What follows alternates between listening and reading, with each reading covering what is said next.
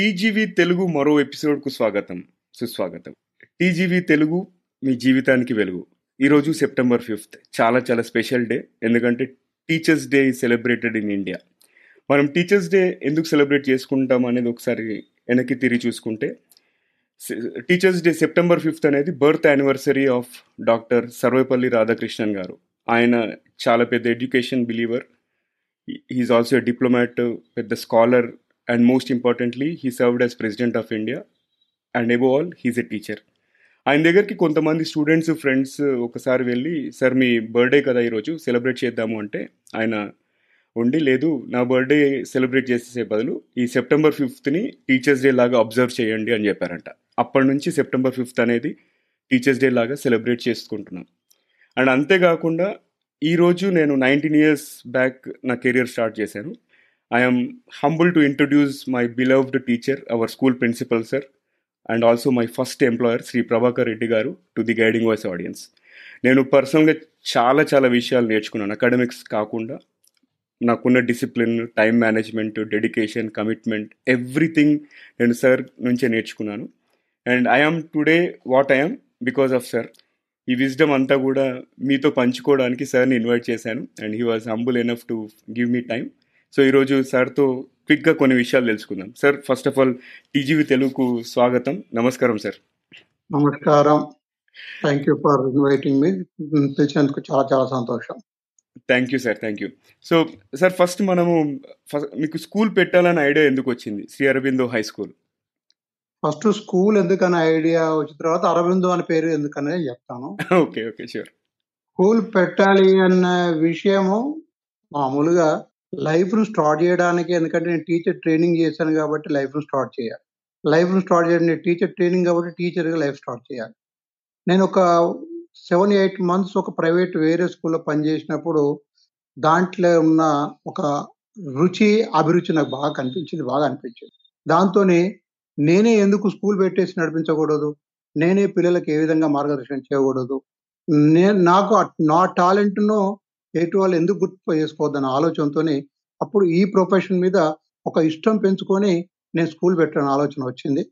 శ్రీ అరబిందో గురించి నేను స్కూల్ పెడదాం అనుకున్నంత వరకు శ్రీ అరబిందో వారి యొక్క ఫిలాసఫీ గురించి వారి ఐడియాస్ నాకు తెలియదు కానీ ఇక్కడికి వచ్చినాక ఒక పెద్ద మనిషి ద్వారా నువ్వు పెడదామనే ఆలోచన ఉన్నప్పుడు తప్పనిసరి శ్రీ అరబిందో వారి పేరు పెట్టు. ఆయన గొప్ప మహర్షి గొప్ప స్కాలరు ఆయన విద్య గురించి చాలా పుస్తకాలు రాశారు. ఆ యొక్క వాటిని ఐదు five fold development of a student అది చదివి దాని ప్రకారం నువ్వు పాటించే ఉంటే తప్పనిసరిగా విద్య ఒక కొత్త పందాలో వెళ్తుందని చెప్పినప్పుడు నేను కూడా ఆయన కొన్ని పుస్తకాలు చదివినప్పుడు శ్రీ అరవిందో గారి పేరు మీదనే స్కూల్ పెట్టాలని చెప్పేసి ఆ స్కూల్ పెట్టడం జరిగింది. Perfect sir. అరవిందో అంటే డిసిప్లిన్ పంక్చువాలిటీకి అది ఒక సింబల్ లాగా ఉండేది. మా బ్యాచ్ అయినా ఎప్పుడు ఇప్పుడు చూసుకున్నా కూడా మనకి మీరు అంత రెప్యుటేషన్ తీసుకొచ్చారు కదా. కాకపోతే పనిష్మెంట్ ఇచ్చినప్పుడు మీకు ఏమైనా అనిపించేది అసలు స్టూడెంట్స్కి అసలు ఆ పనిష్మెంట్ ఇవ్వడం వల్లనే ఈరోజు చూసుకుంటే మన సిల్వర్ జూబ్లీలో అందరు చెప్పారు. సార్ ఆ పనిష్మెంట్ వల్ల మేము ఈరోజు ఇక్కడ ఉన్నాము. మీరు ఇన్స్టిల్ చేసిన ప్రిన్సిపల్స్ అవన్నీ కూడా పాతుకుపోయాయి మాకు. సో మీకు ఆ డిసిప్లిన్ అనేది ఎక్కడి నుండి వచ్చింది ఒకసారి చెప్పండి సార్. నీ ప్రశ్నలో రెండు సమాధానాలు క్వశ్చన్స్ ఉన్నాయి. పనిష్మెంట్ గురించి అడిగావు. కాబట్టి దాన్ని కూడా నేను ఎక్స్ప్లెయిన్ చేయాల్సి వస్తుంది. యా తప్పకుండా. పనిష్మెంట్ ఇవ్వడం వల్లనే పిల్లలు బాగుపడతారు బాగుపడరని ఆ ట్వంటీ ఎయిట్ ఇయర్స్ ఏజ్లో స్కూల్ పెట్టినప్పుడు అప్పుడున్న సామాజిక పరిస్థితుల్లో అది ఇప్పటికి నేను బిలీవ్ చేస్తున్నది కరెక్టే అని. అప్పుడున్న సామాజిక పరిస్థితులలో తల్లిదండ్రుల అవగాహన చాలా తక్కువ. వాళ్ళు పిల్లల విద్య గురించి ఇచ్చే సమయం అతి తక్కువ. దాదాపు ఇవ్వకపోయేది సమయం ఇవ్వకపోయేది. అటువంటి పిల్లలు వాళ్ళ మార్గం నుంచి జారిపోతున్నారు చదువులో ఇంట్రెస్ట్ చూపెట్టడం లేదన్నప్పుడు తప్పనిసరిగా పనిష్మెంట్ కొంత జరిగింది అది వాస్తవం.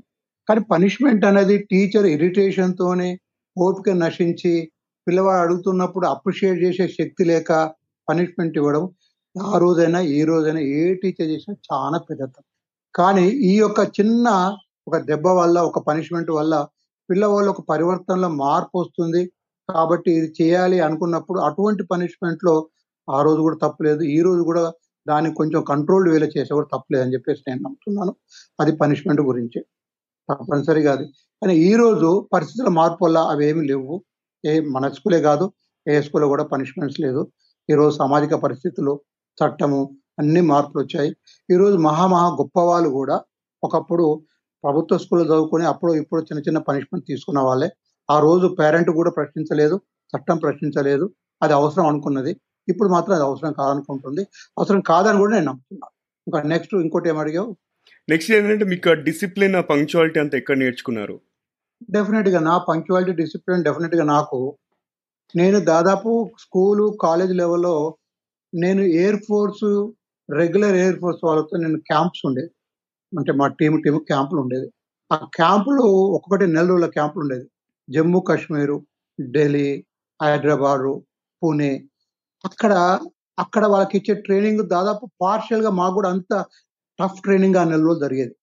టఫ్ ట్రైనింగ్ అంటే ఎంత టైర్డ్ అయిపోయేదంటే పరేడ్ చేసి రన్నింగ్ చేసి అన్ని ఇవన్నీ జంపింగ్ చేసి హై జంప్ లాంగ్ జంప్ చేసేసి ఈవినింగ్ వచ్చేసి భోజనం చేసిన తర్వాత షూస్ ఇప్పుకోవడానికి కూడా ఓపిక లేకపోయేది. అట్లనే పడుకునే షూస్తో తో అట్లనే పడుకునేది. తెల్లారి మళ్ళీ నాలుగు గంటలకు వచ్చేసి లీడర్ ఏవైతున్నారో కమాండర్ ఆఫీసర్ ఉన్నారో వచ్చి టెంట్లకు వచ్చేసి లేపడం అంటే మామూలుగా లేకపోయేది ఒకసారి కాషన్ ఇస్తే లేవాలి. లేకపోతే కాలుతో తన్నడమే. కాలుతో తన్నడమే అంతే. కాలుతో అంటే ట్రక్కం లేచి కూర్చోవాలి ముఖం నీళ్ళు చల్లుకోవాలి కథం. ఏమైనా ఉంటే కాలకృత్యాలు తీసుకోవాలి పరిగెత్తుతూనే ఉండాలి. ఐదు గంటల నుంచి మళ్ళీ దాదాపు పది గంటల దాకా జరుగుతుంది. పది గంటల నుంచి పన్నెండు దాకా ట్రైనింగ్ క్లాసెస్ అవి ఉంటాయి. మళ్ళీ ఫిజికల్ క్లాసెస్ మళ్ళీ ఈవినింగ్ ఉంటాయి. సో దట్ వాజ్ రియల్లీ ఆ రోజు ఈ రోజు ఫిజికల్ కూడా బాగా ఉన్నాం. ఒక డిసిప్లిన్ ఈ రోజు వరకు ఉన్నాయంటే మా attachment camps with the pilot officer airmen and other people that he's given me the discipline అది నాకు ఇచ్చిన డిసిప్లిన్ సూపర్ సార్. ఇప్పుడు మీ రోల్ మోడల్ గురించి చెప్పండి సార్. ఎవరు మీ రోల్ మోడల్? రోల్ మోడల్ అంటే ఈ ప్రొఫెషన్కు రోల్ మోడల్ మా టీచరే. నాకు కరెక్ట్ చెప్పాలంటే స్కూల్ లెవెల్లో హై స్కూల్ లెవెల్లో టీచరే నాకు రోల్ మోడల్. తర్వాత లైఫ్ను ఇట్లా డిజైన్ చేయాలి. సమాజంలో ఈ యొక్క ఒక క్యారెక్టర్తో బ్రతకాలని మాత్రం ఆ యొక్క విషయంలో మాత్రం మా నాన్నగారు అని చెప్తాను. తప్పనిసరిగా వాళ్ళే. Right sir. ఈ రోజులలో స్టూడెంట్స్కి మీ అడ్వైజ్ ఏంటి సార్? అసలు ఎడ్యుకేషన్ ఎలా అప్రోచ్ అవ్వాలి వాళ్ళు? నేను ఈ రోజు స్టూడెంట్ను బాగా అప్రిషియేట్ చేస్తున్నాను వాళ్ళ ఒక అగ్ని అగ్ని లాగా ఉంది వాళ్ళకి ఫైర్ ఉంది వాళ్ళలో. తర్వాత వాళ్ళకి అవకాశాలు మెండుగా ఉన్నాయి. మా అన్నగారు మల్టిపుల్ స్కూల్లో ట్వెల్త్ పాస్ అయినారు ఫస్ట్ క్లాస్ ఇంజనీరింగ్లో సీట్ కావాలంటే ఓన్లీ గవర్నమెంట్ కాలేజీలో ఇంజనీర్. ఆయనకు జస్ట్ ఒక్క మార్కుతోనే ఇంజనీరింగ్ సీట్ మిస్ అయింది. ఈ రోజు ఒక స్టూడెంట్ ఇంజనీరింగ్ చేయాలనుకుంటే పర్వాలేదు. వాడు ఎంత కెపాసిటీ వెళ్ళగలిగినా అంత కెపాసిటీ ఇంజనీరింగ్ కాలేజీలు ఉన్నాయి. మెడిసిన్ చేయాలన్నా కొంచెం ఆర్థిక భారమైన మెడికల్ కూడా చేయవచ్చు. లేదు ఒక హోటల్ మేనేజ్మెంట్ చేయాలన్నా లేదు కామర్స్ సైడ్ వాళ్ళన్నా లేదా చార్టెడ్ అకౌంటెంట్ సైడ్ అన్ని ఆపర్చునిటీస్ వైడ్ రోడ్స్ అయిపోయినాయి. అప్పుడేమో నేరో రోడ్ ఉండేది. ఓన్లీ వెరీ కాంపిటేటివ్ ఛాలెంజింగ్ పిల్లలకు మాత్రమే అవకాశాలు ఉండేది ఈ రోజు చాలా మందికి అటువంటి అవకాశాలు ఉన్నాయి. అటువంటి వాటిని అందిపుచ్చుకోవడానికి పిల్లలు కూడా మంచి ఫైర్ ఉంది. కాకపోతే ఏంటంటే ఈ రోజు ఈ టెక్నాలజీని ఒక రాంగ్ వేలో ఉపయోగించుకోవడం వల్ల అందరు చెడిపోతున్నారు. కొంతమంది మాత్రం తప్పనిసరిగా వాళ్ళ మార్గాన్ని వాళ్ళు మర్చిపోయి వాళ్ళ విలువలు వాళ్ళు మర్చిపోయి ఇరవై ఐదేళ్ళు ఇరవై ఐదేళ్ళు వచ్చేంత కూడా తల్లిదండ్రుల మీద డబ్బుల కొరకు ఆధారపడి తన సొంతంగా ఒక పని మీద కూడా పర్ఫెక్షన్ తీసుకోకుండా ఉండడం అది సరైన పద్ధతి కాదు. అందరం మనం నేర్చుకోవాల్సింది ఏంటంటే యూరోపియన్ కంట్రీస్లో పద్దెనిమిది సంవత్సరాలు వచ్చినాయంటే ఏ స్టూడెంట్ కూడా పేరెంట్ మీద ఒక రూపాయి కూడా ఆధారపడడు. అక్కడ యూనివర్సిటీ ఫీజులు దండుగా ఉంటాయి. మామూలు పేరెంట్ కట్టలేనంత దండిగా ఉంటాయి. వాళ్ళు వెళ్ళి స్వయంగా పనిచేసేసి డబ్బులు సంపాదించి బ్యాంకులు వేసుకొని తర్వాత మళ్ళీ ఒక ఫోర్ ఇయర్స్కో ఫైవ్ ఇయర్స్కో వెళ్ళి చదువుకుంటారు. కాబట్టి మన పిల్లలు కూడా అది గుర్తించుకోవాలి. నా నాన్న అన్నం పెడుతున్నాడు ఇంటికి రానిస్తున్నాడు బట్టలు ఇస్తున్నాడు. కాబట్టి నేనేదో బలాదురు గడిపేస్తుంటే మాత్రం చాలా విచారకరం. కొద్దిమంది పిల్లలు ఇంకా అటువంటి ఉంది కాబట్టి వాళ్ళు తప్పనిసరి ఆ ప్రవర్తన మార్చుకోవాలి. రైట్ సార్ ఇప్పుడు పేరెంట్స్ చూసుకుంటే చాలా మంది ఇద్దరు వర్కింగ్ ప్రొఫెషనల్స్ ఉంటున్నారు. వాళ్ళకి చాలా కొద్ది టైం ఉంటుంది. చైల్డ్ మీద అటెన్షన్ ఫోకస్ చేయడానికి కూడా. ఓవరాల్ ఒక చైల్డ్ మంచి స్టూడెంట్ లాగా డెవలప్ అవ్వాలంటే పేరెంట్స్కి మీరు ఇచ్చే అడ్వైస్. నేను పేరెంట్కి ఏం అడ్వైస్ ఇస్తానంటే first you bond the child with your love parent love చేయడం కాదు. కానీ లవ్ చేసేటప్పుడు ఫిజికల్గా ఎక్స్ప్లెయిన్ ఎక్స్ప్రెస్ చేయడము వర్బల్ ఎక్స్ప్రెస్ చేయడము చైల్డ్కి చాలా అవసరం. ఒక ప్రేమతోని తలనేమరాలనుకున్నాం ప్రేమను లోపల పెట్టుకోవడానికి డిఫరెన్స్ ఉంది. ఆ ప్రేమతో తరణేమినప్పుడు ఒక ఫిజికల్ యాక్ట్ అవుతుంది. ఒక మంచి పని చేసినప్పుడు ఆ చిన్న పనే కావచ్చు. దాన్ని పోవడం వల్ల వాడు అర్థం చేసుకుంటాడు. అట్లా లవ్ అనే బాండేజ్ను పేరెంట్ ఇంటి దగ్గర పెంచినప్పుడు పిల్లవాడు మ్యాక్సిమంలో వాడు ఇక్కడి నుంచి చేంజ్ కాడు. మారిపోడు. చెడు. స్నేహితులకు వెళ్ళిపోయి చెడు సొసైటీకి వెళ్ళిపోడు. అది అన్ఫార్చునేట్గా ఏమవుతుందంటే దురదృష్టకరంగా పేరెంట్స్ ఇద్దరు కూడా ఎంప్లాయీస్ అయిన తర్వాత వాళ్ళు వాళ్ళ యొక్క లైఫ్లో చాలా బిజీ అయిపోయి టైర్డ్ అయిపోయి ఇంటికి వచ్చిన తర్వాత పిల్లల మీద తక్కువగా ఎక్స్పెక్ట్ చేస్తున్నారు. ఏం చేస్తున్నారు? ఎక్కువ ఎక్కువ ఏం చేస్తున్నారు? పాకెట్ మనీ డబ్బు ఇచ్చేసి మా పని అయిపోయింది. మంచి స్కూల్లో జాయిన్ చేసాము తర్వాత ఫీజు కట్టాము. యూనిఫామ్ ఇచ్చాము.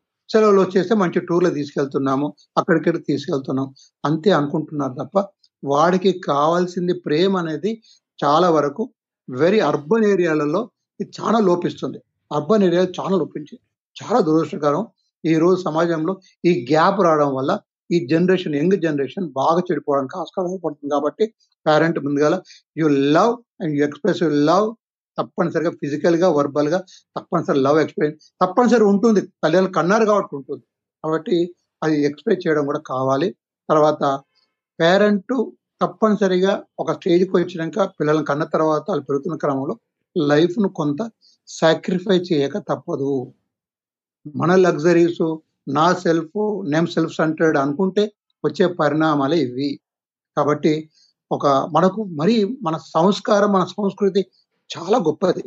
పెళ్ళి చేసిన తర్వాత ఒక స్త్రీ ఎంత చెడ్డవాడైన మంచిగా మార్చుకోవడం ప్రయత్నిస్తుంది లేకపోతే అడ్జస్ట్ అయిపోతుంటుంది. ఒక భర్త కూడా ఒక స్త్రీని పెళ్ళి చేసుకున్న తర్వాత వంద సంవత్సరాలు ఆ స్త్రీతో ఉంటాడు. కానీ మారుతున్న కాలంలో ఇది చాలా మార్పు వచ్చేసి సెల్ఫ్ సెంటర్డ్ అయిపోయి ఇట్ ఇస్ మై లైఫ్ అనే ఒక ఒక ప్రవర్తనకు వచ్చారు. అది ఏమవుతుంది? ఈ జనరేషన్ను ఒక అభ్యర్థులు ఒక శూన్యాలు పడేస్తుంది.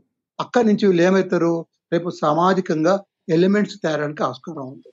తప్పనిసరిగా ప్రతి జీవి కూడా ఏం చేస్తుంది? పిల్లల కొరకు సాక్రిఫై చేస్తుంది. మనం కూడా సాక్రిఫై చేద్దాం. అది నేను చెప్పేది. షూర్ సార్ ఇప్పుడు టీచర్స్ గురించి చూసుకుంటే టీచర్స్కి మీరు ఇచ్చే అడ్వైజ్ ఏంటి? అంటే వాళ్ళు రోల్ చాలా ఉంటుంది. ఇప్పుడు ఒక చైల్డ్ అనేవాడు మంచి ఎదగాలి అంటే సో టీచర్స్ ఎలా ఉండాలంటారు? తప్పనిసరి. ప్రతి ఎడ్యుకేటెడ్ ఒక విద్య అభ్య అభ్యసించేసి విద్య ద్వారా లాభి పొంది విద్య ద్వారా సమాజంలో దృష్టిని ఆకర్షించబడి విద్య ద్వారా ప్రతి ఒక్కడు కూడా is made by teacher. Teacher అటువంటి టీచరు ఒక చాలా కీ రోల్ ఉన్నది. నేనేం అడ్వైజ్ చేస్తానంటే don't come into teaching. Teaching ఫీల్డ్కు మీరు వృత్తి కొరకు రాకండి. టీచింగ్ ఫీల్డ్కు వృత్తి కొరకు రాకండి నౌకరు కొరకు రాకండి.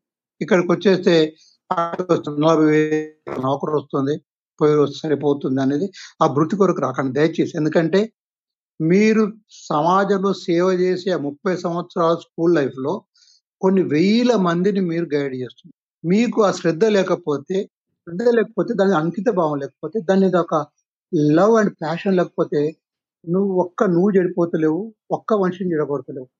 కొన్ని జనరేషన్స్ టుగెదర్ వాళ్ళని మిస్గైడ్ చేస్తున్నాం. ఈ రోజు బృతి కొరకు బ్రతకడానికి చాలా వ్యవహారాలు వచ్చాయి.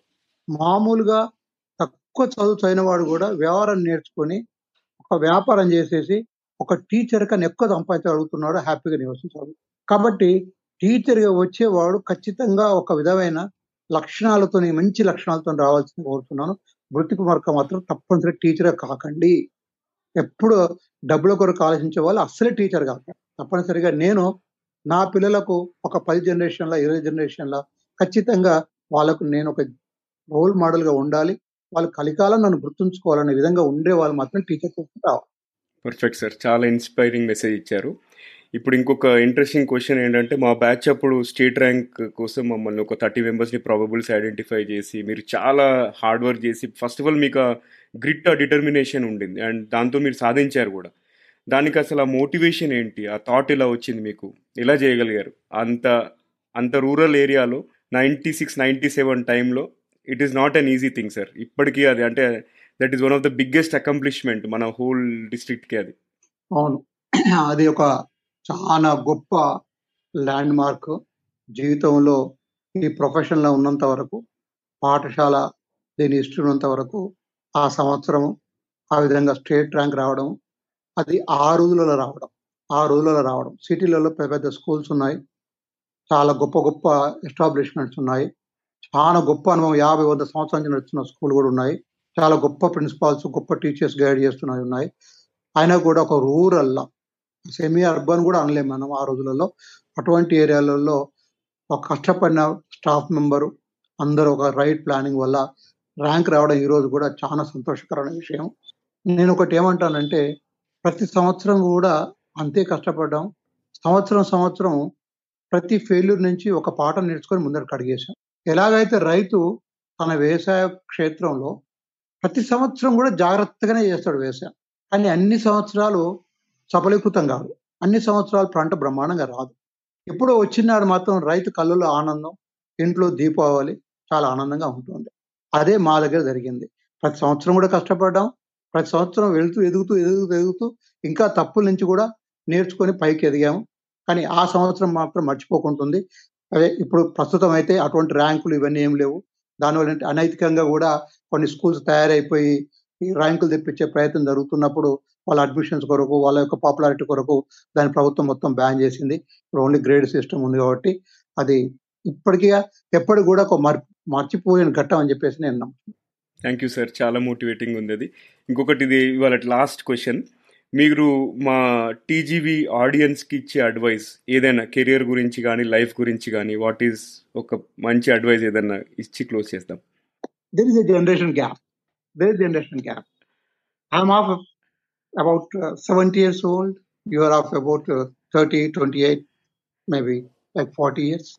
And you have looked into the world with a large scope. I had a very small scope and brought up from the same field. Now I am looking, however, నేను కూర్చున్నాను ఇప్పుడు చూస్తున్నా కూడా తప్పనిసరిగా ఆ జనరేషన్ గ్యాప్ ఉంటుంది. The piece of advice ఏదైతే నువ్వు అడుగుతున్నావో అది అందరికి నచ్చకపోవచ్చు. కానీ తప్పనిసరిగా అది పాటిస్తే నేను నమ్మింది ఏంటంటే ఒక క్రమశిక్షణకు మార్పేరు ఉండండి. మీరు చేస్తున్న ప్రొఫెషన్ మీరు ఇష్టపడి చేయండి. ఇష్టపడి చేయండి. ఇష్టపడి చేయండి. అది క్రమశిక్షణతో చేయండి. నేను నిన్న ఆదివారం ఒక సాఫ్ట్వేర్ పిల్లల ఆదివారం నాడు పన్నెండు గంటలకు వెళ్ళి ఇంటి తలుపు కొడితే ఇంకా లేవలేదు. అంటే మేము కష్టపడుతున్నాం ఐదు రోజులు కష్టపడుతున్నాం శనివారం ఆదివారం ఎట్లా పడుకుంటాం అనేది నేను సమంజసం నమ్మను. అంతకన్నా ఎక్కువ కష్టపడుతున్న వాళ్ళు నాలుగు మూడున్నర గంటలకు లేచి చూస్తే బజార్లో పాలు పోసేవాడు ఇంకా ఇంకా ఇంకా చాలా మంది వ్యవహారం చేసేవాళ్ళు చేస్తూనే ఉంటారు. వాళ్ళకి ఆదివారం సెలవు లేదు సోమవారం సెలవు లేదు తర్వాత అలసట లేదు. కుటుంబం కొరకు చేస్తూనే ఉంటాడు ఆ క్రమశిక్షణ. మాకు అంత అవసరం లేదని మీరు ఫీల్ అవుతుండొచ్చు. కానీ తప్పనిసరిగా ఇప్పుడు నువ్వు ఏదైతే పన్నెండు గంటల వరకు పడుకొని ఎంజాయ్ చేస్తున్నావో నువ్వు అది కాకుండా ఖచ్చితంగా నిద్ర అవసరమే ఆరు గంటల ఏడు గంటలే నిద్ర అవసరమే. కాదంటలేం. రోజు కన్నా భిన్నంగా రెండు రోజులు ఉండడం వల్ల కొత్త శక్తితో నువ్వు సోమవారం నాడు ఆఫీస్కి వెళ్ళగలుగుతావు అదే అవసరమే. కానీ నేనేమంటున్నానంటే ఇంకా కొంచెం క్రమశిక్షణతో పనిచేస్తే ఇప్పుడున్న పొజిషన్ కన్నా నువ్వు ఇంకా పై పొజిషన్కి వెళ్తావని నమ్ముతున్నాను కాబట్టి ప్రతి మనిషికి ప్రతి వ్యవహారంలో కూడా క్రమశిక్షణ చాలా అవసరం ఈ రోజు మనం రాజకీయం కూడా చూస్తున్నాము. ఏ వ్యక్తులైతే రాజకీయంగా క్రమశిక్షణ పాటించి ఒక విలువలు పాటించి ముందుకెళ్తున్నారో వాళ్ళకి ఈ రోజు పడుతున్నారు. కోట్ల మంది నిరాజనం పడుతున్నారు. మామూలు వ్యక్తి కూడా ఒక హైయెస్ట్ సీట్కి ఏ విధంగా పోగలుగుతున్నాడో అది తప్పనిసరి మనకు కళ్ళలో కనబడుతుంది ఈ రోజు. కాబట్టి ప్రతి వ్యక్తి ఆ విధంగా విలువలు పాటిస్తూ ఒక క్రమశిక్షణ కావాల్సిన అవసరం ఉందని నేను నమ్ముతున్నా. సరే ఇప్పటి జనరేషన్ పనికొస్తా లేదో నాకు తెలియదు. లేదు సార్ అది అందరికీ అప్లికేబుల్ అది. And thank you so much మీరు ఆ క్రమశిక్షణతోని మమ్మల్ని చదివించినారు కాబట్టే ఇవాళ ఈ స్టేజ్లో ఉన్నాము. ఎంతో మంది ఎక్కడెక్కడో వరల్డ్ మొత్తంలో సెటిల్ అయిపోయి చాలా బ్రైట్ స్పాట్స్లలో ఉన్నారు. And had your own potentiality, hidden potentiality. That only teacher could make it or bring it up by Yeah. finding it out. That ignite చేయడం ఒకటే teacher duty Yeah. Definitely sir thank you thank you so much sir TGV ఆడియన్స్తో join అయినందుకు thank you so much and so ఇదంటి ఇవాళ episode మా principal సార్తో and మీరు కూడా ఎటు ఎటువంటి సలహాలు సూచనలు ఉన్నా కూడా మాకు ఈమెయిల్ చేయండి. TGV Telugu at the rate Gmail dot com ఇంకా మళ్ళీ మళ్ళీ మరో ఎపిసోడ్లో కలుసుకుందాం. వింటూనే ఉండండి చూస్తూనే ఉండండి. టీజీవీ తెలుగు మీ జీవితానికి వెలుగు.